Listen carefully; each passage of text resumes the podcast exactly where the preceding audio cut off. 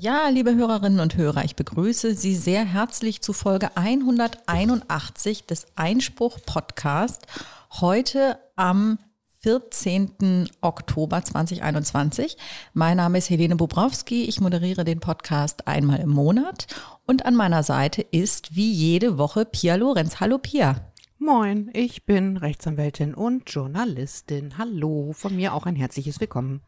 An diesem etwas gräulichen Oktobertag haben wir einiges in petto für unsere liebe, lieben Hörerinnen und Hörer. Ähm, wir beginnen mit einer kurzen Hausmitteilung und das ist mal was Schönes, nämlich eine Einladung an alle Studenten und Young Professionals, also junge Anwältinnen und Anwälte oder andere Jura-Interessierte zur JuraCon. Und zwar, das ist die Jura Jobmesse, wo man nochmal an seiner juristischen Karriere feilen kann, wo man sich anschauen kann, was es eigentlich alles gibt, wo man als Jurist überall enden kann. Zum Beispiel auch beim Einspruch-Podcast, wie wir zwei.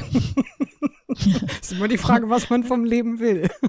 so ist es. Also ähm, man kann ja, das ist ja das Schöne am Jurastudium, man, man kann, kann ja alles viel machen. damit machen. Genau, man kann mhm. viel damit machen. Und die Nichtjuristen halten einen immer für wahnsinnig klug. Das hat auch einen großen Vorteil, weil man den Unterschied zwischen Besitz und Eigentum zum Beispiel und erklären kann, den Unterschied erklären kann. So, also diese Juracon, zu der herzlich eingeladen wird, auch von unserer Seite, findet statt am 2.11. in Frankfurt und am 8.12. in München bei also der BMW Welt München. Statt. Live. Sie findet live statt, in der Tat.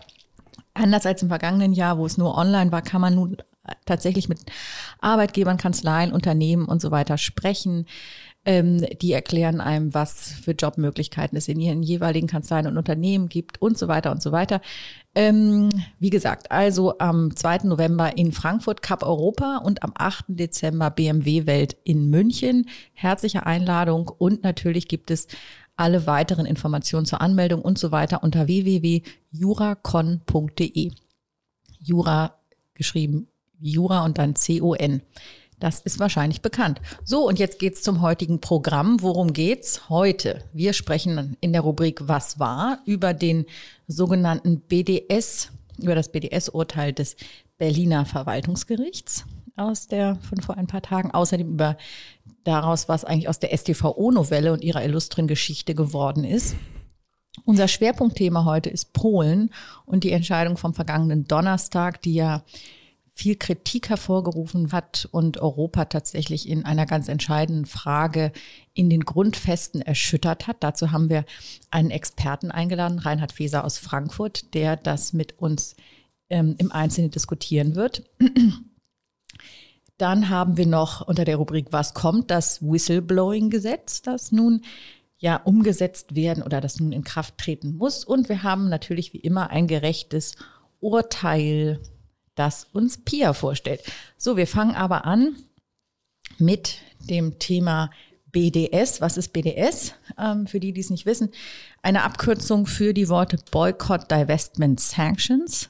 Und das ist eine Bewegung, die ihren Ursprung in Palästina hat und die eben zur, zum Boykott ähm, von bestimmten Produkten aufs, au, ähm, aufruft und gemeinhin als antisemitisch gilt. So jedenfalls hat es auch der Bundestag beschlossen. 2019 gab es eine, ja, eine Meinungsäußerung, sage ich jetzt einfach mal neutral, ähm, über diesen BDS.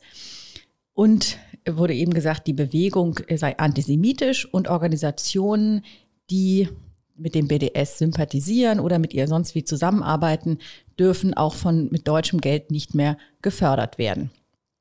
Ähm, genau, weil nämlich der Hintergrund ist, ähm, dass BDS das Existenzrecht Israels in Frage stellt und das ja mit der deutschen Staatsräson schlichtweg unvereinbar ist. An diesem Beschluss gab es politisch einige Kritik. Das hat durchaus zum Beispiel bei den Grünen in der Fraktion für heftige Auseinandersetzungen geführt, weil Leute, die sich in im Israel-Konflikt gut auskennen, eben sagen, naja, wenn Deutschland weiterhin ähm, Entwicklungshilfe, Zusammenarbeit zum Beispiel mit Palästina ähm, leisten will, ist diese Einschränkung, dass es überhaupt keine finanzielle Förderung mehr geben darf, sobald jemand mit der Bewegung sympathisiert. Das würde sei vollkommen kontraproduktiv, weil im Grunde genommen in, in Palästina es schwer ist, jemanden zu finden, der nicht irgendwelche Kontakt, Kontakte zur BDS-Bewegung hat. Die ist eben sehr weit verbreitet und ist, so sagen jedenfalls Kenner, auch nicht ähm, ganz wie ein monolithischer Block, sondern da gibt es eben auch unter, sozusagen Schattierungen und Unterschiede. Das spiegelt sich so im Beschluss des Bundestages nicht wieder, sondern die eben ganz generell die BDS-Bewegung als antisemitisch klassifizieren. Ich will da jetzt überhaupt keine Stellung nehmen. Ich gebe nur wieder, dass es schon an diesem Beschluss damals einige äh, Auseinandersetzungen gab. Es gab etliche Abgeordnete, die eine Art Protokollerklärung abgegeben hatten, also sich von bestimmten Dingen ähm, distanziert haben oder ihre Sondermeinung dazu ähm, kundgetan haben. Genau, und man muss vielleicht auch noch mal einmal deutlich sagen, dass die BDS-Bewegung sich selbst natürlich keineswegs als antisemitisch sehen möchte. Genau, genau. Die eben, wobei also der Begriff Boykott ist natürlich, der da mitschwingt, der ähm, erregt natürlich sofort Assoziationen, die antisemitisch sind, aber die pochen eben nur darauf, dass man dass man irgendwie gehört werden will als Stimme und die sich tatsächlich eben, wie du sagst, Pierre, nicht als antisemitisch verstehen. Es kam, wie es kommen musste. Ähm, diese politischen Auseinandersetzungen führten auch in rechtliche Auseinandersetzungen und drei Kläger, also drei Menschen, die sich als Unterstützer der BDS-Bewegung bezeichnen, klagten vor dem Berliner Verwaltungsgericht, weil sie sich in ihren Grundrechten auf Meinungsfreiheit, Versammlungsfreiheit und dem allgemeinen Persönlichkeitsrecht verletzt sahen, weil sie sich an diesen Begriff, der, die BDS-Bewegung sei antisemitisch, äh, äh, genau, das ist sozusagen der Kern, auf den sie sich mit ihrer Klage beziehen.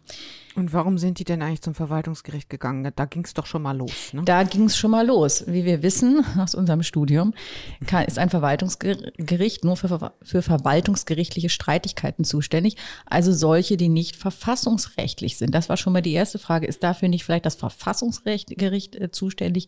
Da hat das Berliner Verwaltungsgericht einen ganz pragmatischen Weg ist, ist es gegangen und hat gesagt, naja, irgendjemand muss halt über diese Frage entscheiden und hat verwiesen auf ein Urteil des Verfassungsgerichtshofs Nordrhein-Westfalen, wo eben in einem ähnlich gelagerten Fall entschieden wurde, dass die Anti, dass ein Anti-BDS-Beschluss des Landtags in Nordrhein-Westfalen ähm, eben nicht mit der Verfassungsbeschwerde, genau, nicht mit der genau. Verfassungsbeschwerde angegriffen werden kann, sondern eben vor dem Verwaltungsgericht angegriffen werden müsse. Und hat man gesagt, also man kann jetzt nicht, es können nicht sowohl Verfassungsgericht als auch Verwaltungsgericht sagen, wir sind nicht zuständig. Deswegen, das war die Zuständigkeit. Gab aber noch andere Fragen im Rahmen der Zulässigkeit, die erörtert wurden, also etwa die Frage, können eigentlich Menschen, die in dem Beschluss gar nicht namentlich genannt sind, dagegen vorgehen? Ähm, hat nicht vielleicht der Gesetzgeber einfach nur eine Meinung kundgetan. Ähm, es handelt sich ja gar nicht um ein formales Gesetzgebungsverfahren. Also was ist eigentlich der Angriffsgegenstand? Diese Fragen hat, äh, die auch durchaus schwierig sind, hat das Verwaltungsgericht mit einigem, wie soll man sagen, mit einiger Großzügigkeit behandelt, sodass die Klage jedenfalls schon mal zulässig war. Sie wurde dann aber als unbegründet abgewiesen. Mit einer interessanten Begründung, würde ich jetzt mal so wertfrei sagen, nämlich ähm, darin heißt es, dass der Beschluss des Bundestages eine Positionsbestimmung des Deutschen Bundestages in einer kontroversen Debatte sei. Und damit habe der Bundestag sein allgemeinpolitisches Mandat ausgeübt. Der Beschluss, so die Richter des Verwaltungsgerichts, greife aber nicht in das allgemeine Persönlichkeitsrecht der Kläger ein. Und es treffe keine Beso Be personenbezogenen, sondern nur sachbezogene Aussagen. So also die Begründung. Und ähm, Allerdings, und das ist interessant, ist die Berufung zum, zum Oberverwaltungsgericht zugelassen worden, so dass es sein kann, dass hier in dieser Frage noch gar nicht das letzte Wort gesprochen wurde. Ähm, Bea, was hältst du davon? Also ich bin mir ehrlich gesagt vollkommen unschlüssig, was ich davon halten soll. Ich glaube, dass dafür auch meine verfassungsrechtlichen Kenntnisse schlicht nicht ausreichen. Ein äh, dumpfes juristisches Judiz sagt mir, dass ich das merkwürdig finde, dass dieser Bundestagsbeschluss tatsächlich überhaupt keine, keinen Eingriff darstellen soll. Also weil eigentlich muss man ja schon faktisch sagen, wenn der Deutsche Bundestag sagt, ähm, äh, keine Ahnung, es sollte vielleicht niemand mehr dem BDS Räume zur Verfügung stellen, dann hat das natürlich irgendwie keine Gesetzesqualität, aber es hat ja auch auch nicht gar keine Qualität, die irgendwie einem Eingriff gleichkommen könnte. Und also damit habe ich rechtlich schon ein bisschen ein Problem. Ähm, ich glaube schon, dass das eher was ist, worüber äh, Verfassungsgerichte entscheiden müssten. Das mhm. ist so mhm. mein Bauchgefühl. Das ist die eine Frage. Die andere Frage ist natürlich wirklich, ist da jetzt der Kläger, der mit der BDS-Bewegung aus welchen Gründen auch immer sympathisiert, ist der in seinen Rechten betroffen, weil die BDS-Bewegung vom Bundestag mit Mehrheit der Mitglieder als antisemitisch eingestuft wird. Naja, die, die argumentieren ja aber schon mit so einer, ich sag mal, mittelbaren Betroffenheit, weil die ja zum Beispiel sagen, wir kriegen jetzt in irgendwelchen Kommunen keine Räume mehr. Für uns ist das viel, viel schwieriger mhm. geworden, einfach eine, eine Versammlung zum Beispiel zu organisieren. Genau, das stimmt natürlich auch. Andererseits würde ich auch argumentieren, naja, es verbietet einen in Deutschland, also es verbietet einem in Deutschland niemand, dieser ähm, BDS-Bewegung ähm, ja, damit zu sympathisieren, dafür einzutreten für die Ziele. Aber man muss möglicherweise eben dann auch mit den Konsequenzen leben, die es hat, dass die Mehrheit im Bundestag der Meinung ist, ähm, wer, ein, wer das Existenzrecht Israels in Frage stellt in Deutschland, ähm, ja, das, das bezeichnen wir als antisemitisch und finden das nicht gut. Also ich frage mich halt immer, ob die Meinungsfreiheit bedeutet, dass um es jetzt überspitzt zu sagen, dass man nur Applaus kriegt. Seine Meinungsfreiheit bedeutet ja auch, man kann seine Meinung äußern und muss halt damit leben, dass andere ähm, Menschen oder eben in dem Fall der Bundestag, also ähm, Verfassungsorgane, ja, ein Vorhaben als zum Beispiel antisemitisch oder in anderer Form verwerflich einstufen, oder?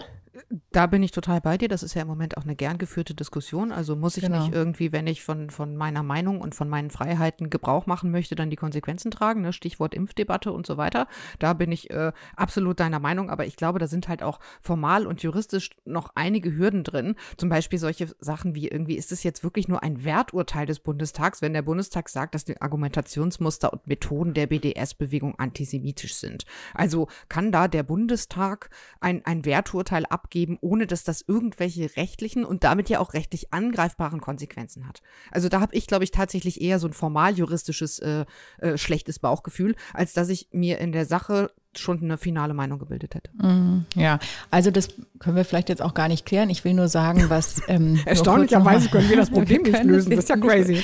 genau, aber ich will nur sagen, dass ähm, aus einem ja einer Kampagne aus dem Jahr 2005, da hat äh, die BDS-Bewegung mal ihre Ziele formuliert und da steht drin, Israel müsse die Okkupation und Kolonialisierung allen arabischen Landes beenden das Grundrecht seiner arabischen und palästinensischen Bürger auf volle Gleichheit anerkennen und das Recht der palästinensischen Flüchtlinge auf eine Rückkehr in ihre Heimat und zu ihrem Eigentum gemäß einer UN-Resolution schützen und fördern. Ähm, so, und dann ist eben noch ergänzt, wird das durch, dadurch, dass führende Vertreter der BDS-Bewegung, aber wohl nicht die Bewegung als solche, eben das Existenzrecht in Israels in Frage stellt. Also, äh, da gibt es auch jede Menge Forschung zu dem Thema, wobei man sagen muss, dass Forschung in diesem Bereich eben auch nicht im luftleeren Raum stattfindet, sondern natürlich mhm. auch ähm, ja, politisch konnotiert ist. Und ähm, das ist natürlich ein echtes, ähm, wie soll man sagen, Pulverfass, in das wir hier reinstechen. Ähm, ja, auch und vor allem eben in Deutschland, ne, aus naheliegenden ja, und sehr berechtigten aus, Gründen. Aus sehr berechtigten Gründen, ja. du sagst es. Ähm, ja, und wir sehen eben auch, dass natürlich Gerichte mit diesen Fragen am Ende überfordert sind ja, also mhm. das ist ein, ich habe es ja erzählt, ein, ein durchaus kontroverser Prozess auch innerhalb des Bundestages gewesen, ähm, wo man sich auch mit Experten unterhalten hat und so weiter, eine Meinungsbildung stattgefunden hat, die dann ähm, auch nach dem Beschluss noch weiter ging, die Auseinandersetzung darüber. Und zu glauben, dass jetzt ein Verwaltungsgericht, bei allem Respekt vor dem Verwaltungsgericht in Berlin, aber das ist natürlich vollkommen überfordert, damit jetzt ähm, zu sagen, was in dem Fall richtig und falsch ist, zumal es wahrscheinlich ein echtes richtig und falsch zur Frage, wie gehen wir mit dieser, also mit dem, mit dieser Bewegung unter dem äh, ähm, im Bereich der Meinungsfreiheit um. Ja, das ist ja nochmal was anderes. Also nicht nur, wie gehen wir mit dieser Bewegung um, sondern was bedeutet das in, beim, beim Meinungsaustausch, ist eben eine komplizierte Frage, die, glaube ich, im gesellschaftlichen Dialog beantwortet werden muss und nicht von einem Gericht. Insofern war es wahrscheinlich auch ähm, eine, ja, vielleicht eine kluge Entscheidung ist, so zu entscheiden, als zu sagen, ein Beschluss des Bundestages greift in die Rechte ein. Ähm, wenn man sich überlegt, was das für ein Fass aufgemacht hätte, hätten sie die, ähm, äh, wäre die Klage erfolgreich gewesen. Das mag man sich eigentlich auch nicht wirklich ausdenken. Naja gut, aber dass die Geschichte weitergeht, ist, glaube ich, auch klar und ja. auch juristisch weitergeht. Also wie gesagt, ähm, Berufung ist zugelassen wegen grundsätzlicher Bedeutung und der Anwalt der BDS-Bewegung, Ahmed Abed, hat auch schon angekündigt, dass er zum Bundesverfassungsgericht und eventuell auch zum EGMR nach Straßburg gehen möchte. Genau, also wir werden es weiter verfolgen und kommen jetzt in etwas, sage ich mal, Lebensnähe, ja, die, genau, die sehr nah am Gefilde. Leben und ja. an unserer Bewegung dran sind, nämlich die STVO-Novelle in ihrer einer weiteren Episode. Corinna wäre so glücklich, wenn sie heute da wäre. Weil das muss man wissen, liebe Hörerinnen und Hörer. Oft sagt Corinna ein Thema, ich sage langweilig und Corinna sagt, aber das ist doch so lebensnah, komm, wir machen das. Und deswegen würde sie sich bestimmt sehr freuen, bestimmt wird sie auch im Urlaub den Podcast hören, äh, dass wir heute über die Bußgeldnovelle sprechen, die letztes Wochenende, äh, letztes Wochenende, letzten Freitag vom Bundesrat abgesegnet wurde. Ähm, der Bußgeldkatalog wurde vor allem verändert und das ist natürlich absolut lebensnah, weil es bedeutet, dass jetzt Verkehrsverstöße höher sanktioniert werden, um, das stand im Vordergrund, den Rad- und Fußverkehr zu erhöhen. Ich glaube, das ist ja noch ein bisschen mehr ein Thema bei euch in Berlin als jetzt bei uns in Köln, liebe Helene, aber es ist ja tatsächlich so, dass es irgendwie mittlerweile fast schon einen Straßenkampf gibt zwischen äh, Radfahrern und äh, Fußgängern auf der einen Seite und äh, Autofahrern auf der anderen Seite. Und deswegen äh, werden jetzt Park- und Halteverstöße äh, wesentlich äh, stärker Bußgeld belegt. Bis zu 110 Euro kann das jetzt kosten, wenn man auf dem Geh- oder Radweg parkt. früher waren das maximal maximal 35 Euro. Ähm, wenn Lkw-Fahrer, das ist natürlich tatsächlich eine wichtige Regelung, die jetzt getroffen wurde, die Schrittgeschwindigkeit missachten, wenn sie rechts abbiegen innerorts, dann kostet sie das einfach nur, wenn gar nichts passiert, 70 Euro. Wenn Pkw-Fahrer das tun und dabei Fuß- oder Radfahrer, äh, Fußgänger oder Radfahrer gefährden, können sie auch ein Bußgeld zahlen müssen und zwar von 140 Euro plus Fahrverbot. Und es gibt jetzt einen äh, Bußgeldtatbestand des sogenannten Dorings. Ich, mir war das noch gar nicht klar, dass es dafür ein Wort gibt. Das ist das Phänomen, wenn man als Autofahrer äh, unvorsichtig die Tür öffnet und dann äh, man dazu äh, ja zu Kollisionen oder fast Kollisionen mit ähm, Radfahrern beiträgt. Das ist natürlich Was übrigens super unglaublich Kiste, ne? gefährlich ne? ist. Ich ja, wollte gerade sagen. Genau, mhm. genau. Und das ist jetzt tatsächlich auch äh, sanktioniert worden. Wenn es da zu einer Kollision oder Fast-Kollision kommt, dann kann einen auch das 40 oder 50 Euro kosten. Wenn das jetzt irgendwem verschwommen bekannt vorkommt, richtig. Das war alles schon im April 2020 beschlossen worden. Also damals im Zuge, äh, Zuge der sogenannten SDVO-Novelle. Da ging es dann auch eben äh, um den Schutz von Radfahrern und so weiter. Es ging aber auch um ähm, wesentlich mehr Fahrverbote. Es sollte zum Beispiel ab 21 km/h pro Stunde, ähm, also eine Überschreitung von 21 km/h, ähm, schon einen Monat Fahrverbot geben können außerorts ab 26 km/h Überschreitung. Das ist natürlich, ich sag mal, schnell passiert, wenn man auf der Autobahn irgendwie äh, nicht schnell genug runterbremst, wenn die Baustelle naht oder so, dann ist man mit 26 km/h schnell geblitzt. Die Autofahrerlobby war irgendwie auf den Barrikaden. Das war auch so ein bisschen ähm, hoppla hopp alles gegangen. In der letzten Legislaturperiode ist ja relativ vieles sehr hoppla hopp entschieden worden. Ähm, der Verkehrsminister Andreas Scheuer musste sich damals dem Bundesrat beugen. Der hatte nämlich gesagt, irgendwie äh, mehr Schutz für Radler gibt es nur, wenn wir auch in einem Aufwasch mehr Strafen für Raser verhängen. Dann hat sich also Andi Scheuer gebeugt, hat aber von Anfang an schon gesagt, irgendwie mir gefällt das gar nicht und hatte die Fahrverbote als unverhältnismäßig kritisiert. Was für ein glücklicher Zufall, dass sich dann relativ schnell herausstellte, dass es einen kleinen, aber feinen Formfehler gab. Jetzt sind wir mal wieder kurz bei den Jura-Nerds. Es ging um einen Verstoß gegen das Zitiergebot. Artikel 80 des Grundgesetzes verlangt, liebe Jurastudentinnen und Studenten da draußen, das müsst ihr wissen, sonst durchgefallen durch jede Prüfung, dass Rechtsverordnungen, die von der Bundesregierung, Bundesministern oder einer Landesregierung erlassen werden, ihre gesetzliche Rechtsgrundlage angeben müssen. Also durch diese Pflicht, das jeweils höherrangige Recht ähm, bei einem Vollzug durch niedere Rechtsformen zu zitieren, ähm, geht es eigentlich so um Rechtssicherheit und Rechtsklarheit. Also es soll so äh, klar gemacht werden, was wende ich hier an, was lege ich aus von den höherrangigen Normen und worauf stütze ich diese Verordnung, die ich jetzt hier erlasse. So. Und das hätte in diesem Fall bedeutet, dass die Änderung oder eben ganz neue Regelfahrverbote äh, hätte Paragraph 26a Absatz 1 Nummer 3 StVG, äh, StVG nennen müssen. Es waren aber nur Absätze 1 Nummer 2 und 2 genannt. So, das heißt. Ein willkommener Ein genau, kleiner war, willkommener Fehler, oder? Das war, glaube ich, damals vor allem aus Sicht von uns, Andi, ein sehr, sehr willkommener Fehler.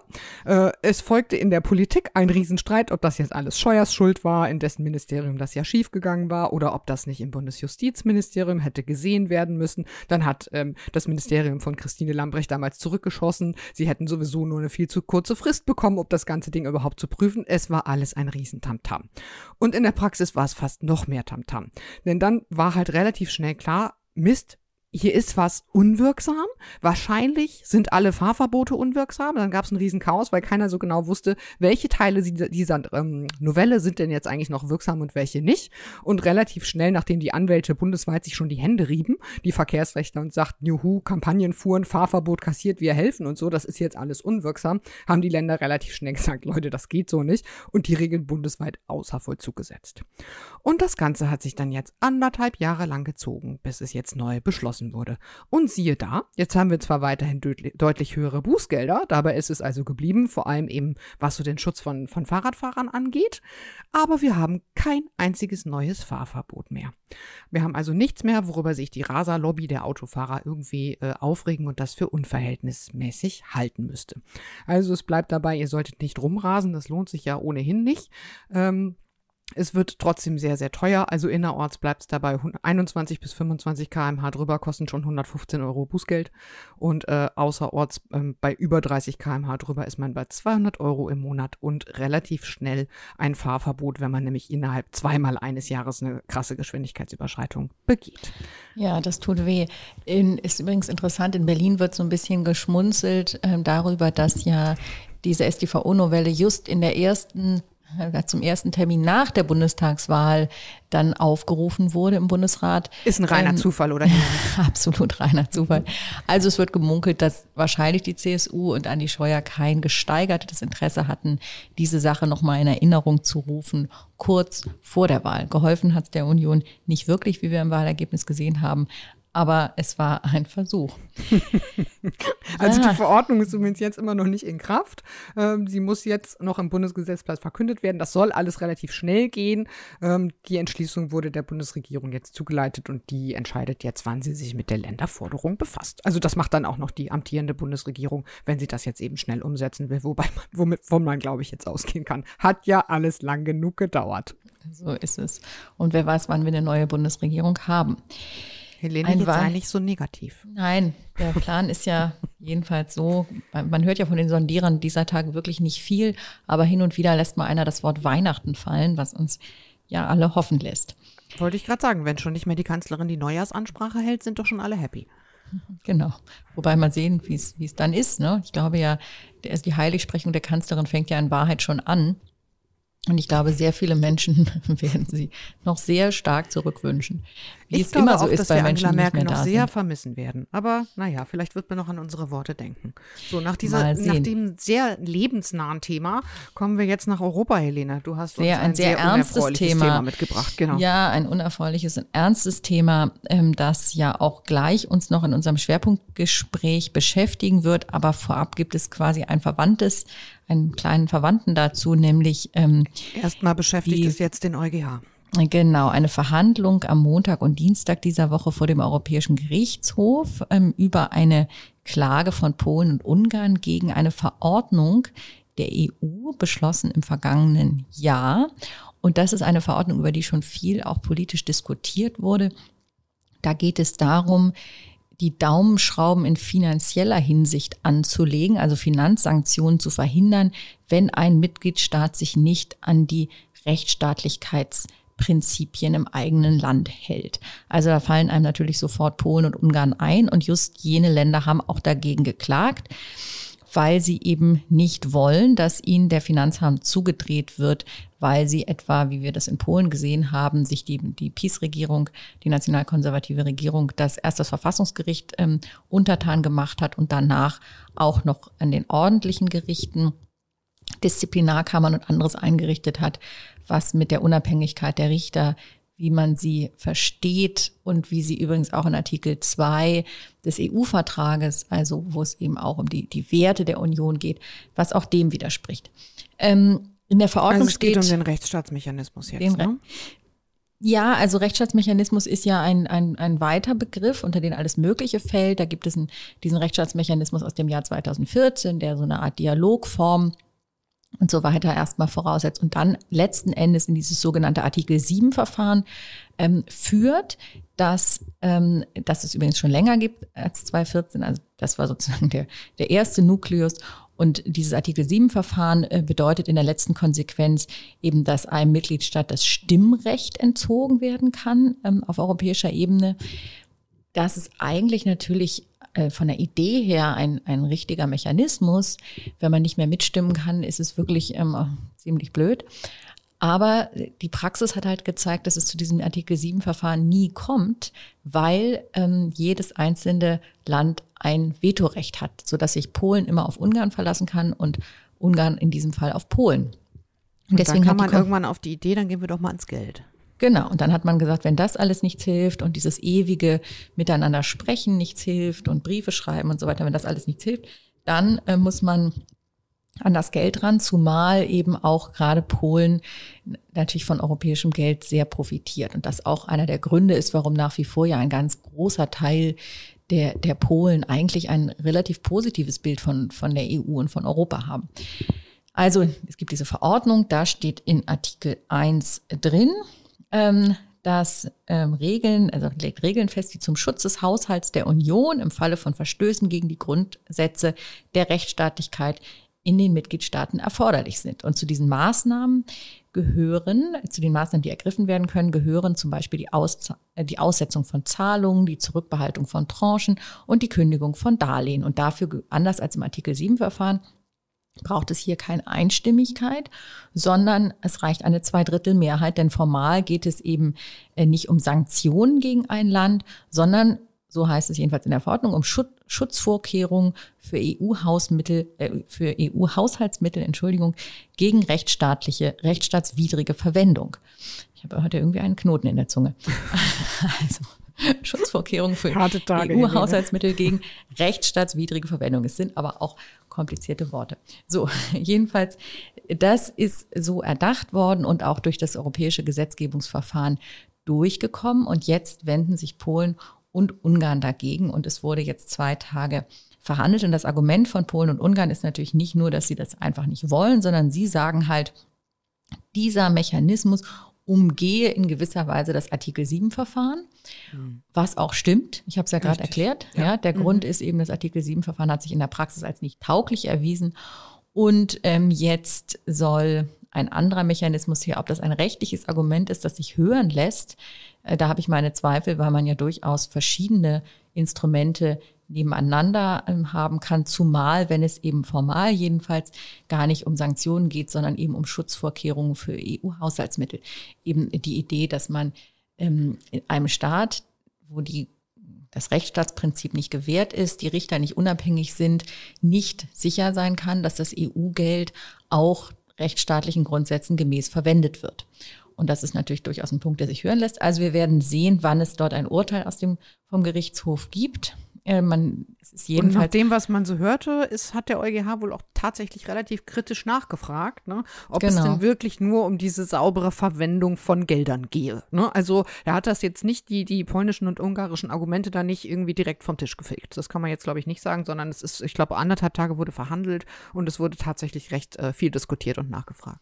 Genau, wobei ich mir so ein bisschen meine Zweifel habe, weil erstens finde ich, ist an diesem Argument, wie ich gerade gesagt habe, durchaus was dran, dass man sagt, wenn das, ähm, wenn, wenn die, wenn die Justiz nicht unabhängig ist, wie soll man dann sicher sein, dass das Geld den, Recht, den rechtsstaatlichen Grundsätzen gemäß verwendet wird und zum anderen, ja, selbst wenn nicht, also oder selbst wenn das nicht die eigentliche Zielrichtung ist, sondern nur eine zusätzliche Zielrichtung, ähm, dann weiß ich auch nicht, ob das deswegen per se nicht geht. Aber wir werden ähm, sehen, was der EuGH ähm, uns da vorliegt und als Urteil bei nicht vorliegt und entscheidet. Das Verfahren wird jedenfalls als beschleunigtes Verfahren betrieben so dass wir schon wahrscheinlich bald mit einer Entscheidung rechnen können, was auch immer bald beim EuGH heißt. Wir lassen naja, der Generalanwalt will wohl seine Entscheidung Anfang Dezember verkünden. Also okay. theoretisch wäre es denkbar, dass er vielleicht sogar, naja, vielleicht nicht in diesem Jahr, aber Anfang des Anfang kommenden Jahres. ersten Quartal des kommenden kommt. Jahres.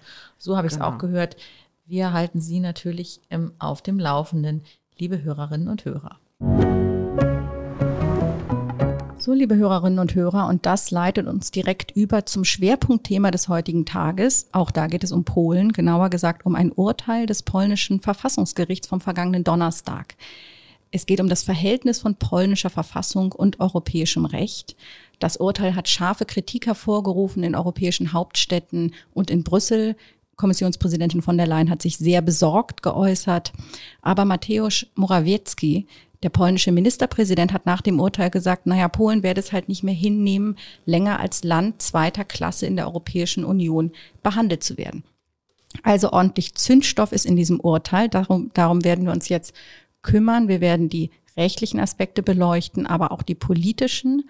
Und dazu begrüße ich jetzt sehr herzlich Reinhard Feser bei uns in der Sendung.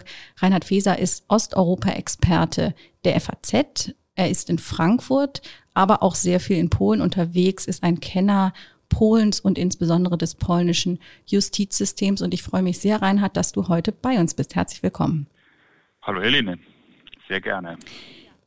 Ja, Reinhard, dann erzähl uns doch erstmal, was das Verfassungsgericht da eigentlich genau entschieden hat das Verfassungsgericht hat entschieden, dass ähm, die Artikel 1, ähm, 4 und 19 des Unionsvertrags teilweise nicht mit der polnischen Verfassung vereinbar seien. Artikel 1 ist ähm, die immer engere Union. Artikel 4 Punkt 3 der ähm, Grundsatz der loyalen Zusammenarbeit und Artikel 19 der ähm, die Garantie des Rechtsschutzes in allen Angelegenheiten, die von EU-Recht erfasst werden. Und ähm, diese Punkte hat das polnische Verfassungsgericht in Frage gestellt mit der etwas tautologisch klingenden Begründung, die seien dann nicht mit der polnischen Verfassung vereinbar, wenn die EU-Kommission und der EuGH ihre durch die Verträge festgelegten Kompetenzen überschritten. Und das sehen Sie aber in zwei weiteren Punkten Ihres Urteils als gegeben an, weil Sie nämlich sagen, der EuGH und die EU-Kommission hätten nicht das Recht, ähm, sich in die Gestalt der polnischen Justiz einzumischen. Und ähm, sie verbieten damit ähm, auch polnischen Richtern ausdrücklich ähm, EuGH-Entscheidungen, die aus Sicht des Verfassungsgerichtes oder des polnischen Gesetzes äh, nicht ähm, mit polnischem Recht vereinbar sind, ähm, in Polen anzuwenden. Und sie verbieten, ähm, was sozusagen zum Ausgangspunkt des Verfahrens führt, verbieten es polnischen Richtern auch zu prüfen, ob Richter ähm, auf rechtmäßig, rechtmäßigem Wege in ihr Amt gekommen sind. Also kann man sagen, damit machen Sie eigentlich das unmöglich, was die Europäische Kommission und der EuGH seit einigen Jahren tun, nämlich die Änderungen des polnischen Justizsystems scharf zu kritisieren und möglicherweise auch zu sanktionieren. Ganz genau, das war auch der Anlasspunkt, Anlass für dieses ähm, Verfahren, ähm, das auf Antrag von Ministerpräsident Morawiecki zustande kam, und zwar als Reaktion auf ein Urteil des EuGH vom 2. März, wo es eben um die Justizreform ging. Und ähm, damals hat, also auf, hat der EuGH auf Antrag ähm, des obersten Gerichts in Polen festgestellt, ähm, dass solche Normen im polnischen Recht nicht angewandt werden sollen und dürfen, die in Widerspruch zum EU-Recht stehen. Es ging konkret darum, ähm, um die Frage der Berufung von Richtern, was eben ein ähm, Streitpunkt zwischen EU und Polen seit langem ist. Mhm. Ich meine, das ist ja schon sehr erstaunlich, weil ja der EuGH in dieser Entscheidung vom 2. März äh, 2021, die du gerade zitiert hast, im Grunde eine Selbstverständlichkeit formuliert hat, die wir kennen und die, liebe Hörerinnen und Hörer, auch Sie kennen seit der berühmten Entscheidung Costa Enel aus dem Jahre 1964, also ganz noch, äh, als die EU in den Kinder- oder damals war es gar nicht die EU, sondern die europäischen Gemeinschaften in den Kinderschuhen steckten, nämlich der Vorga Vorrang des europäischen Rechts vor nationalem Recht. Das hat jetzt ähm, das polnische Verfassungsgericht in Frage gestellt und damit ja kann man sagen, wirklich ähm, die Axt an einen Pfeiler äh, der Europäischen Union gesetzt. Interessanterweise beruft sich Herr Morawiecki in dem Antrag auf eine Entscheidung des Bundesverfassungsgerichts. Und zwar auf die Entscheidung, die wir hier auch im Podcast besprochen haben vom 5. Mai 2020, die sogenannte EZB-Entscheidung. Kurz zur Erinnerung, worum es ging. Das Bundesverfassungsgericht hatte die Wertpapierkäufe der EZB beanstandet und eben gesagt, dass dieses Programm, das es seit 2015 gibt, dass die EZB damit ihr Mandat für die Geldpolitik überspannt und hat nicht nur die EZB kritisiert, sondern auch den EuGH, der diese Praxis gebilligt hat und hat dann diese Formulierung gewählt, die Entscheidung des Europäischen Gerichtshofs sei schlechterdings nicht nachvollziehbar. Und schon damals gab es ja für diese Entscheidung des Verfassungsgerichts Applaus aus Ungarn und aus Polen, die gesagt haben, seht ihr, wir sind nicht die Einzigen, die den EuGH kritisieren, sondern auch das Bundesverfassungsgericht tut es. Und jetzt beruft sich wieder Morawiecki auf das Verfassungsgericht. Reinhard, was sagst du dazu? Naja, ähm, das Bundesverfassungsgericht hat ja tatsächlich über, zu einem sehr konkreten Fall geäußert und die, den prinzipiellen Vorrang des europäischen Rechts vor nationalem Recht ausdrücklich bekräftigt. Was das polnische Verfassungsgericht jetzt gemacht hat, geht weit darüber hinaus. Zum einen mal, weil eben drei Kernprinzipien ähm, des EU-Vertrags angegangen werden, eben die erwähnten Artikel 1, 4 und 19 und zum anderen, weil das sehr pauschal getan wird. Ähm, also im ersten und wichtigsten Teil der, des Urteils ähm, lösen sich die polnischen Verfassungsrichter vollkommen vom eigentlichen Anlass ähm, der, ähm, des Antrags Morawiecki, äh, Morawieckis ähm, beim Verfassungsgericht, gehen gar nicht mehr auf die Frage der Justizreform ein, sondern sagen nur, ähm, und das eben, wie gesagt, in einer vollkommen allgemeinen Formulierung. Ähm, diese drei Artikel des EU-Vertrags seien nicht mit der polnischen Verfassung vereinbar, wenn die europäische ähm, Integration eine neue Etappe ähm, einleite, in der Polen kein ähm, souveräner ähm, Staat mehr sei. Wann das erreicht ist, was die genauen Bedingungen sind ähm, unter denen man sagen könnte, die EU ähm, nehme Polen seine Souveränität weg und so. Das wird überhaupt nicht spezifiziert. Das heißt, letztlich bekommt durch dieses Urteil des Verfassungsgerichts die polnische Regierung ein Instrument in die Hand, mit dem sie immer unter Berufung auf das ihr Verfassungsgericht sagen kann, ähm, das hier ist nicht mit der polnischen Verfassung mehr vereinbar ähm, und im Grunde aussuchen kann, welche ähm, Entscheidungen des EuGH sie überhaupt noch befolgen will. Was, was, was übrigens ja auch schon mhm. passiert. Und in der Tat, ähm, da ist ja. Hm. Ähm, zwei aktuelle also ein Beispiele. Beispiel. Ein Beispiel, das, ähm, in dem es um den ähm, Fall der Justizreform geht. Der EuGH hat Polen verpflichtet, ähm, die sogenannte Disziplinarkammer am obersten Gericht ähm, sofort zu suspendieren und aufzulösen. Die ist von der jetzigen Regierung neu geschaffen worden, ähm, mit dem Ziel, Richter zu disziplinieren. Sie ist ausschließlich besetzt mit ähm, Leuten, die aus dem nächsten Umfeld der PiS kommen, also der Regierung, national-konservativen Regierungspartei oder gar zu ihr gehören. Und ähm, damit verbunden ist noch ein ganzes System von Gesetzen zur Disziplinierung von Richtern, ähm, dass deren ähm, Freiheit, ähm, sich zu bestimmten Themen zu äußern und zu entscheiden, massiv einschränkt. All das ist laut ähm, EuGH nicht vereinbar äh, mit Europarecht, weil es eben die Unabhängigkeit der Richter massiv gefährdet. Und ähm, im Juli hat der EuGH entschieden, dass das dieses ganze ähm, System nicht mit Europarecht vereinbar ist. Und diesem Urteil folgt Polen nicht. Deswegen hat die EU-Kommission bereits beim EuGH einen Antrag auf Strafzahlungen ähm, gestellt. Zweites Beispiel, wo es dann schon gar nicht mehr um die ähm, Frage der Justizreform geht, ist ein Urteil des EuGH ähm, zum polnischen Braunkohletagbau Turów. Das ist im polnisch-tschechisch-deutschen Dreiländereck ein, ein großer Tagebau. Tschechien hat ähm, dagegen geklagt, weil ähm, die Umweltauswirkungen auf angrenzende tschechische Gemeinden so massiv sind und hat vor dem EuGH Recht bekommen. Polen folgt diesem Urteil nicht. Da wird weiter Braunkohle abgebaut. Und ähm, deswegen wurde auch schon jetzt im September eine Strafzahlung von 500.000 Euro täglich gegen Polen verhängt. Das führt aber weiter nicht dazu, dass Polen dieses Urteil beachtet, sondern ausdrücklich von Regierungsmitgliedern, auch von ähm, Ministerpräsident Morawiecki wurde angekündigt, Polen wird dem nicht folgen. Und da sieht man eben, welche zu welchen ähm, Öffnungen dieses Urteil des mhm. Verfassungsgerichts, das erst hinterher gefallen ist, führen kann. Genau, und jetzt sehen wir nochmal quasi die Bestätigung des Verfassungsgerichts äh, schwarz auf weiß, dass das auch völlig in Ordnung sei, die Urteile des EuGH nicht zu respektieren. Also wir halten fest, ähm, es gibt einen fundamentalen Unterschied zwischen der EZB-Entscheidung des Bundesverfassungsgerichts, die jetzt quasi instrumentalisiert wird von polnischer Seite.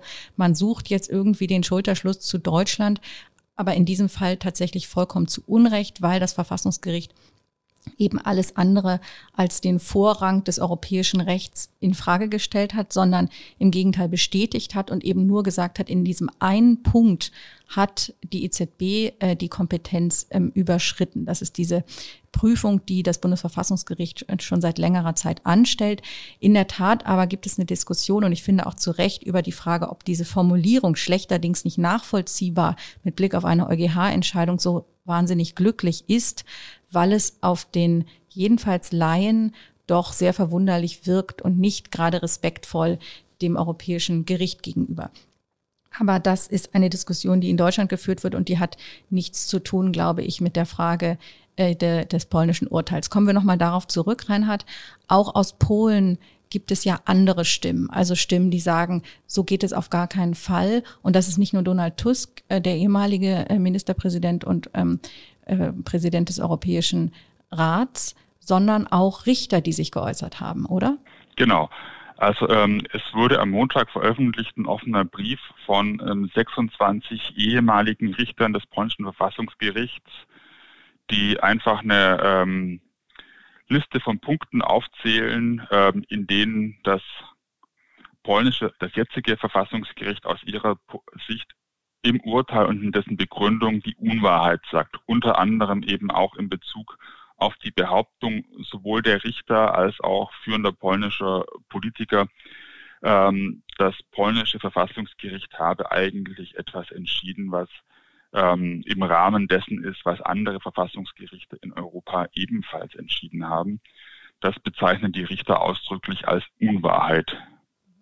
Mhm. Und letztlich kann man sagen, dass eigentlich alles, was, was, soweit ich das überblicken kann, in der polnischen Justiz in der vergangenen 30 Jahre Rang und Namen hat, ähm, gegen diese äh, Entscheidung des polnischen Verfassungsgerichts steht, so wie es auch schon eine überwältigende Mehrheit der Juristen gab, die ähm, eigentlich gegen jeden einzelnen Schritt der Justizreform der ähm, PiS-Regierung in den letzten sechs Jahren ähm, protestiert haben. Mhm.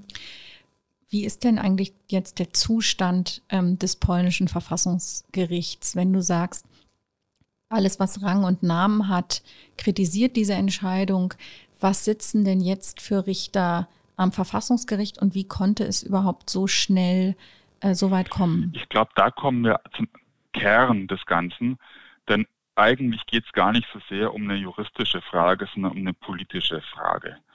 Ähm, das polnische Verfassungsgericht war das erste Gericht oder die erste Institution der polnischen Justiz, die ähm, von der ähm, Peace nach ihrem Wahlsieg im Herbst 2015 attackiert wurde.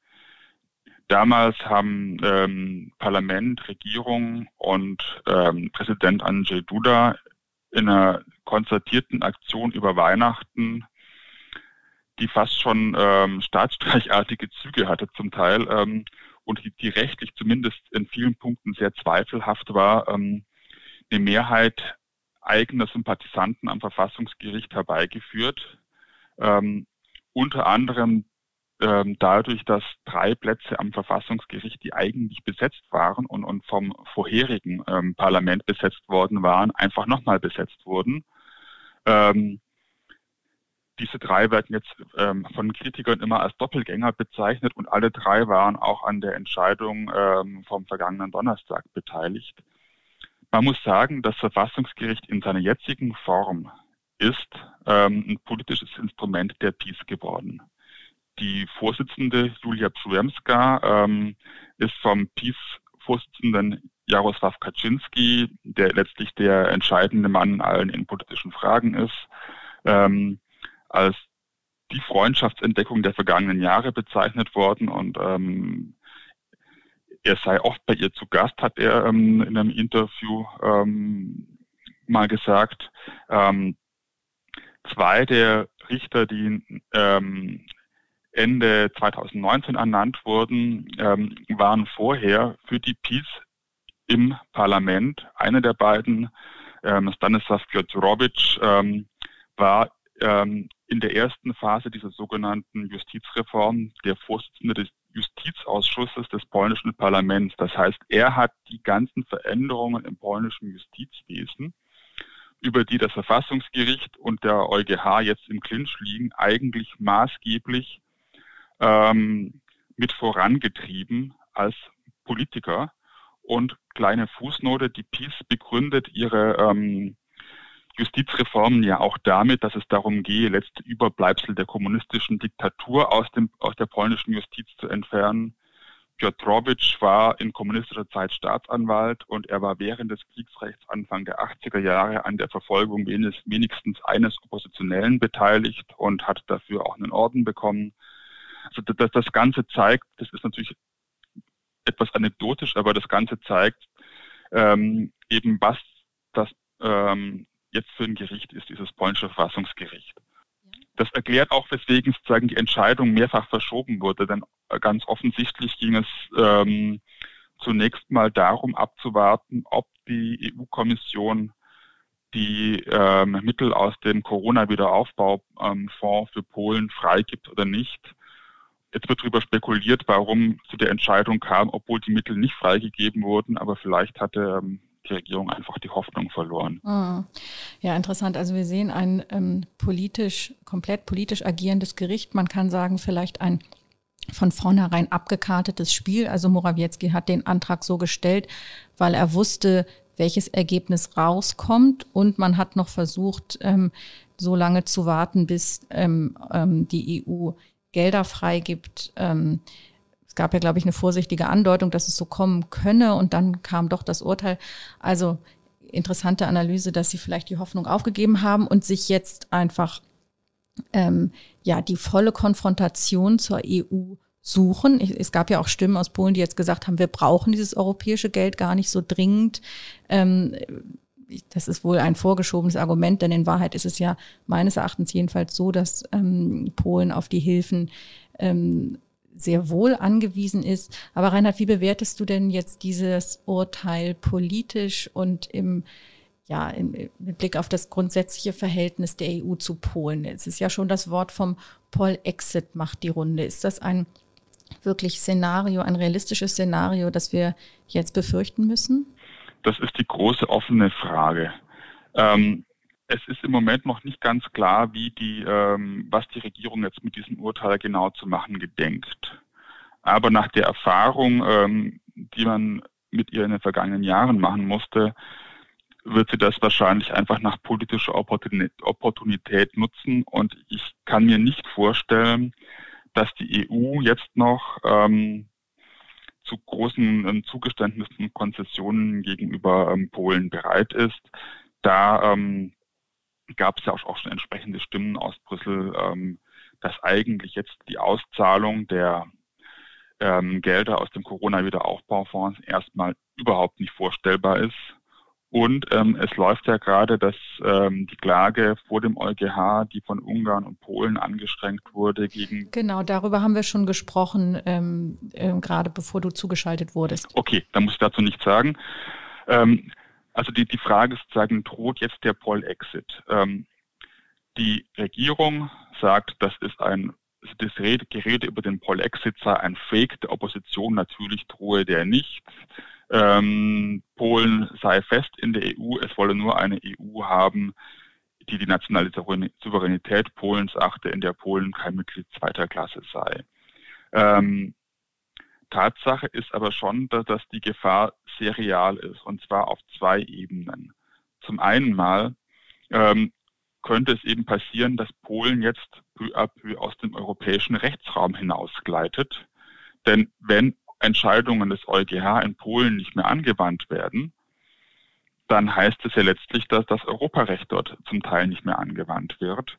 Und da könnte so ein schleichender Prozess in Gang kommen mit allen möglichen Nebenwirkungen, Auswirkungen auf die Wirtschaft, auf die Rechtssicherheit von Unternehmen und, und Investoren und so weiter.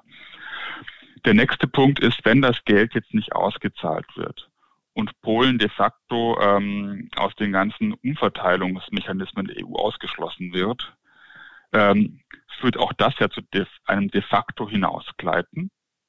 Und der nächste Punkt ist, der womöglich ähm, tatsächlich auch eine Rolle spielen wird, ist, dass einfach durch diese ganze Situation auch eine politische Dynamik in Gang gesetzt werden kann, die auch irgendwann zu einem Austrittsentschluss führt.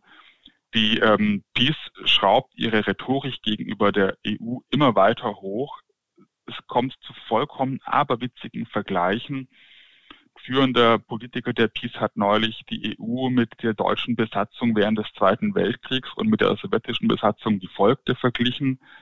Ähm, der Justizminister Jobro spricht von einem hybriden Angriff der EU auf ähm, Polen. Und ähm, man muss sagen, in Polen ist zwar eine ganz klare Mehrheit der Bevölkerung, also ähm, in Umfragen über Jahre konstant 80 plus x Prozent ähm, klar für die EU-Mitgliedschaft Polens. Aber erstens ähm, weiß man nicht, wie sozusagen diese massive, ähm, massiven Attacken, die die Polen vor allem in kleineren Städten und ländlichen Gegenden, wo das staatliche Fernsehen viel geschaut wird, tagtäglich aus dem ähm, Fernsehen bekommen, ob die nicht sagen, diese Einstellungen verändern.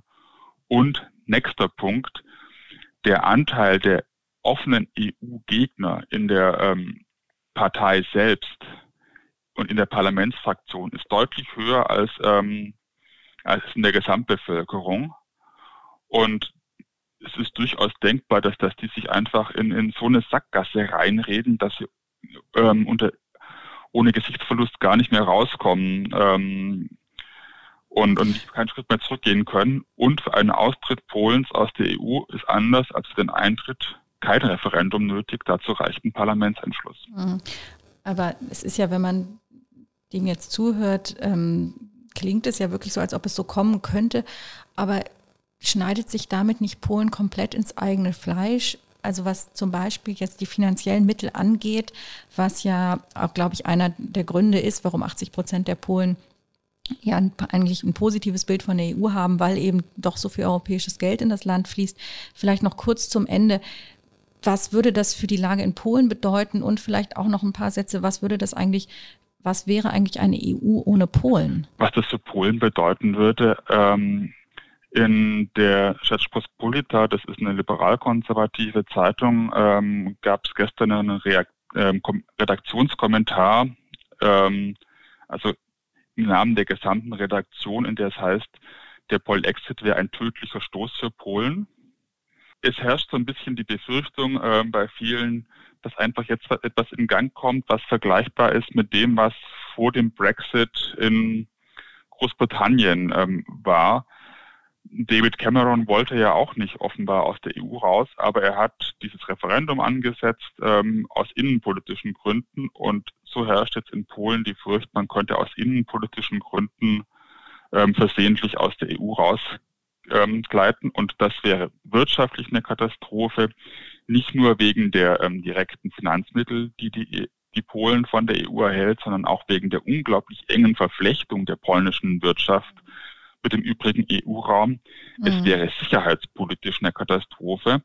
Darüber wird auch jetzt ähm, in Polen viel gesprochen. Denn natürlich ist die EU-Mitgliedschaft für Polen nicht nur eine wirtschaftliche Angelegenheit, sondern auch eine ganz massive ähm, sicherheitspolitische Komponente ähm, in Bezug auf das immer aggressive Auftreten der Russland, in Bezug auf die Probleme, die man gerade mhm. an der Grenze zu Belarus sieht. Ähm, Und mhm. das ist natürlich auch die Frage, was heißt das für die EU? Also zum einen mal auch für, auch für Deutschland wäre das eine Katastrophe, ja. denn auch für die deutsche Wirtschaft ist die polnische Wirtschaft mittlerweile sehr, sehr wichtig. Das wird in Deutschland vielleicht nicht immer ganz so wahrgenommen, aber tatsächlich ist es so. Und auch dann hat man den, den sicherheitspolitischen Aspekt, diese ganze Destabilisierung in unserer unmittelbaren östlichen Nachbarschaft. Das wäre auch für Deutschland und für den Rest der EU sehr, sehr unerfreulich. Also jedenfalls würde die EU einen Ausstieg Polens wohl noch viel schlechter verkraften als den Ausstieg der, Ausstieg der Briten, die ja in manchen Punkten nie so richtig dabei waren. So jedenfalls ist die Analyse, die man aus Brüssel hört.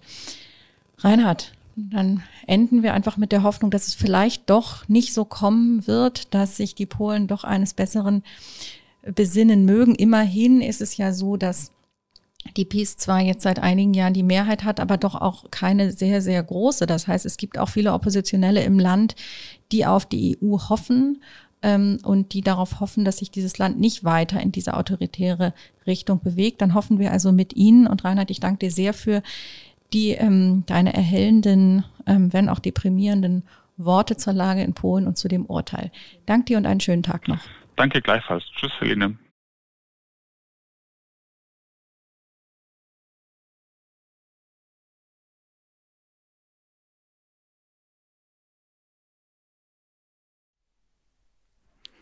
So, und jetzt sind wir wieder zurück und zwar mit einem Thema, das nur auf den ersten äh, Blick profan nach Wirtschaft klingt.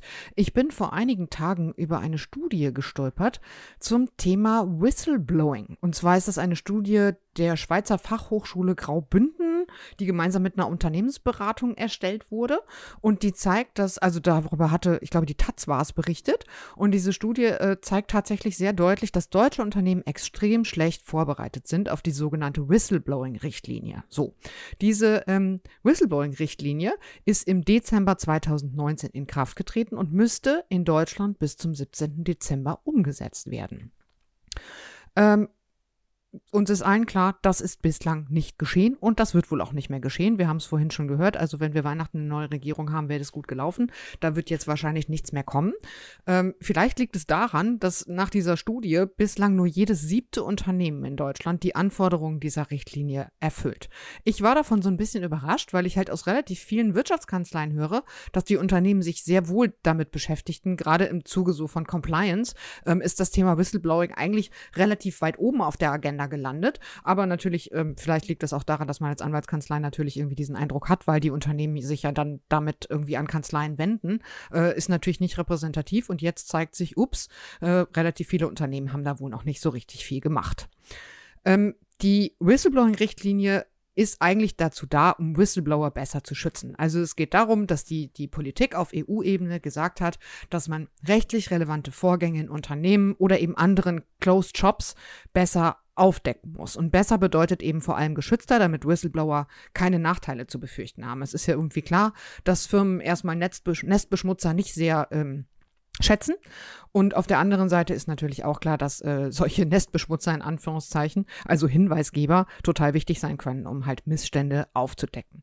Das heißt, diese Richtlinie verpflichtet Unternehmen ab 250 Mitarbeitenden eben jetzt schon ab Dezember 2021 und ab 50 Mitarbeitenden ab 2023 zur Einrichtung interner Meldestellen.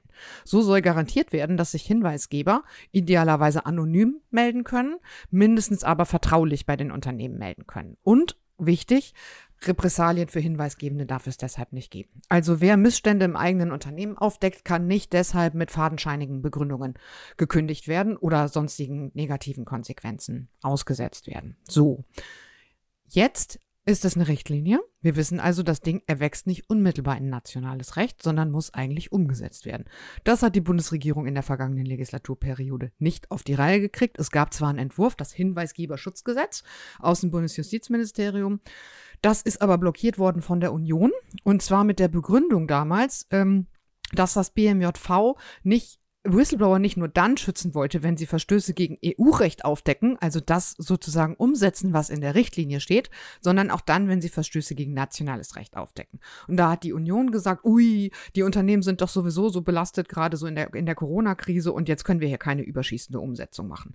Also ich bin mir persönlich nicht so ganz im Klaren darüber, ob das wirklich eine überschießende Umsetzung wäre, äh, wenn man tatsächlich von Hinweisgebern erstmal irgendwie erwarten würde, dass sie, keine Ahnung, zum Anwalt gehen, um abzuklären, ob der Missstand, den sie gerne aufdecken möchten, denn wohl gegen europäisches oder auch gegen deutsches Recht verstößt und wenn ja, welchen Weg sie denn nehmen sollen. Also das klingt für mich ehrlich gesagt schon ziemlich hanebüchen. Aber wie auch immer, long story short, es gab keine Umsetzung.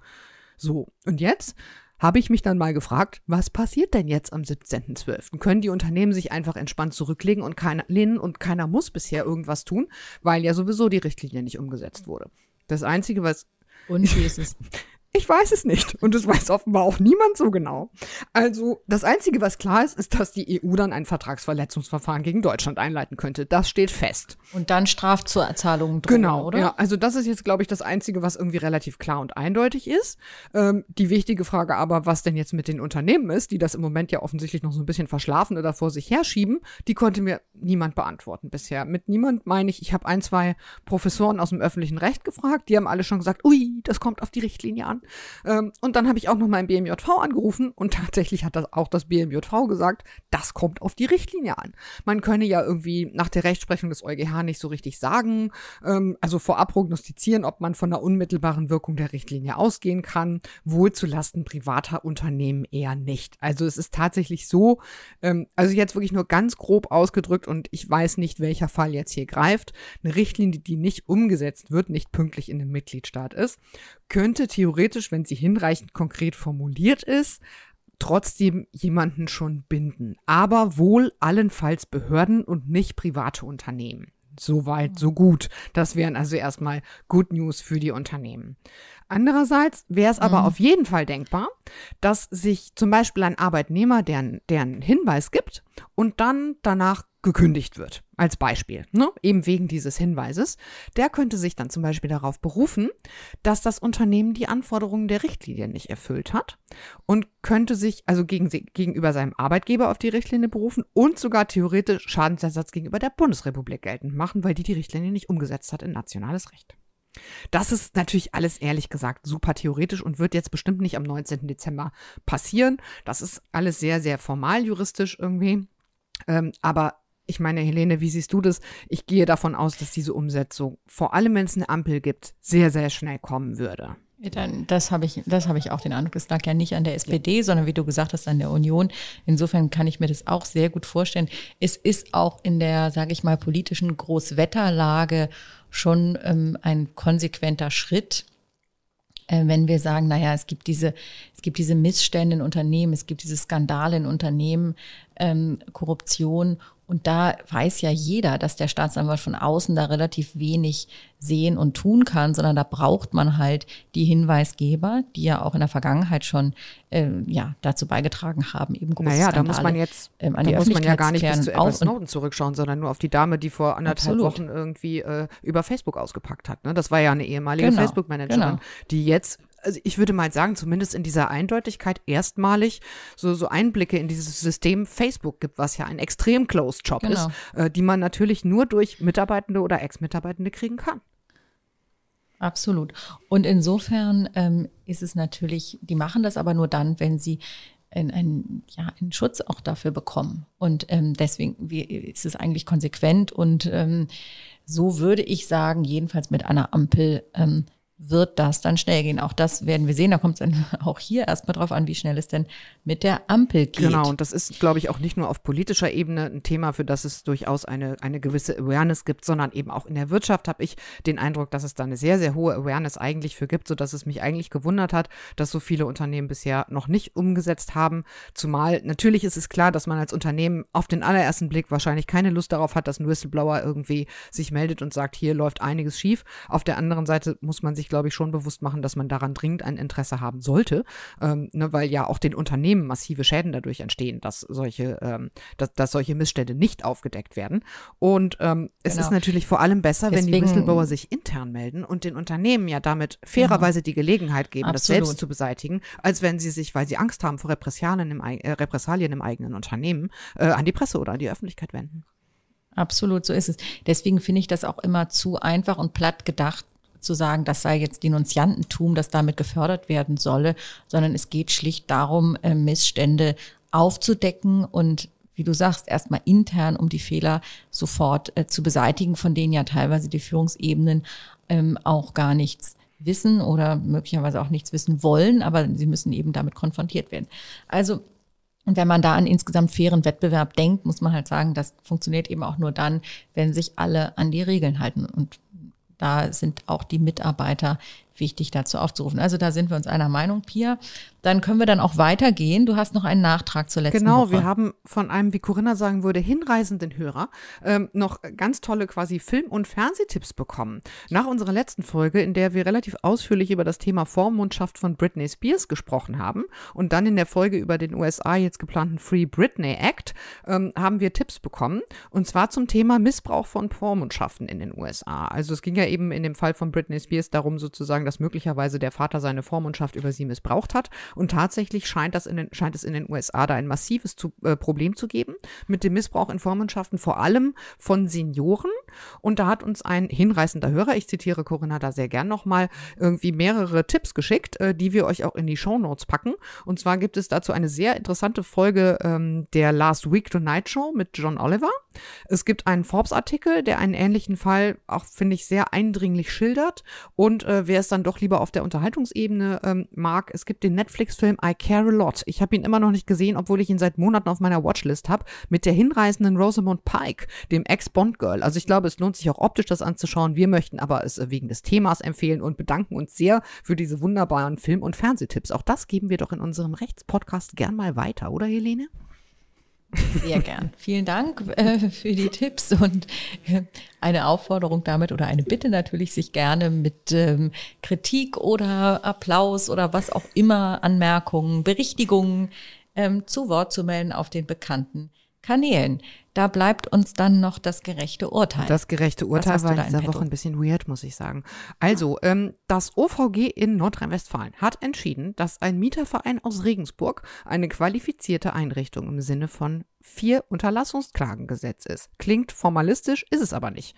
Also, ähm, das OVG in NRW hat entschieden, dass dieser Verein bestimmte Verbandsklagen führen darf. Das heißt, der Mieterverein darf quasi jetzt in Zukunft ähm, Klagen führen für Verbraucher, also außergerichtlich und gerichtlich vorgehen gegen ähm, verbraucherschädigende oder wettbewerbswidrige und unlautere Praktiken. Das ist eben eine Ausnahme, dass bestimmte Vereine und Verbände, ich glaube seit Anfang der 2000er ist das glaube ich ungefähr der Fall, ähm, für Verbraucherinnen und Verbraucher vorgehen dürfen. In so kleineren Fällen, zum Beispiel eben, wenn es um ähm, unwirksame allgemeine Geschäftsbedingungen geht und so. Der Klassiker sind da eigentlich Verbraucherzentralen. Das kennt man, also die gehen dann ständig durch alle Instanzen, zum Beispiel das letzte Urteil ist, glaube ich, erst eine Woche oder anderthalb her und wehren sich gegen zum Beispiel Banken AGB, die dann unwirksam sind und ähm, dann hat man eben quasi ein Grundsatzurteil für alle. So.